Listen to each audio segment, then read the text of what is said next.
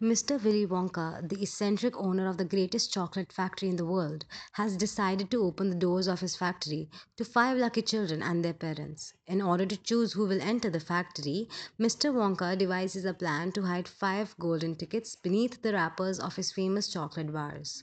The search for the five golden tickets is fast and furious. Augustus Gloop, a corpulent child whose only hobby is eating, unwraps the first ticket for which his town throws him a parade.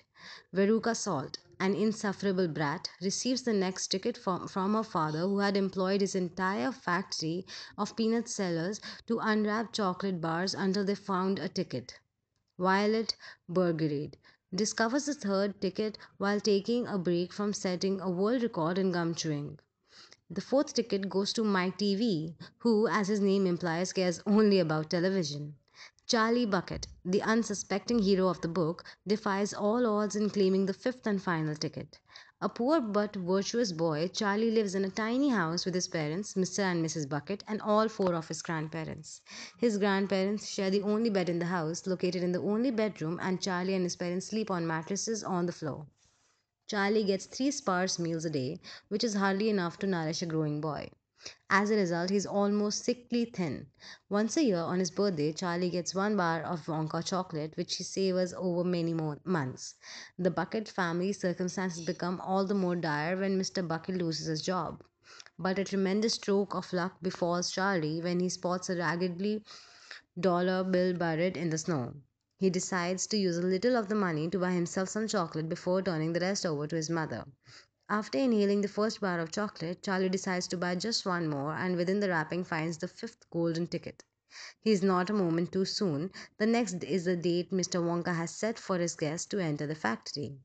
Neither Mr. or nor Mrs. Bucket can accompany Charlie to the factory. Mr. Bucket must search for work to put food on the table, and Mrs. Bucket must care for the inva- invalided grandparents. Magically, Charlie's oldest and most beloved grandparent, Grandpa Joe, springs out of bed for the first time in decades. Charlie's lucky find has transformed him into an energetic and almost childlike being.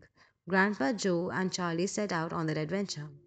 In the factory, Charlie and Grandpa Joe marvel at the unbelievable sights, sounds, and especially smells of the factory whereas they are grateful toward the respectful Mr. and respectful of Mr. Wonka and his factory. The other four children succumb to their own character flaws.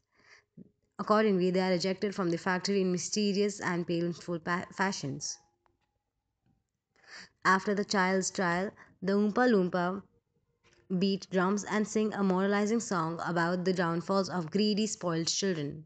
When only Charlie remains, Willy Wonka turns to him and congratulates him for winning. The entire day has been another contest, the prize for which is the entire chocolate factory, which Charlie has just won. Charlie, Grandpa Joe, and Mr. Wonka enter the great glass elevator, which explodes through the roof of the factory and crashes down through the roof of Charlie's house, where they collect the rest of the Bucket family.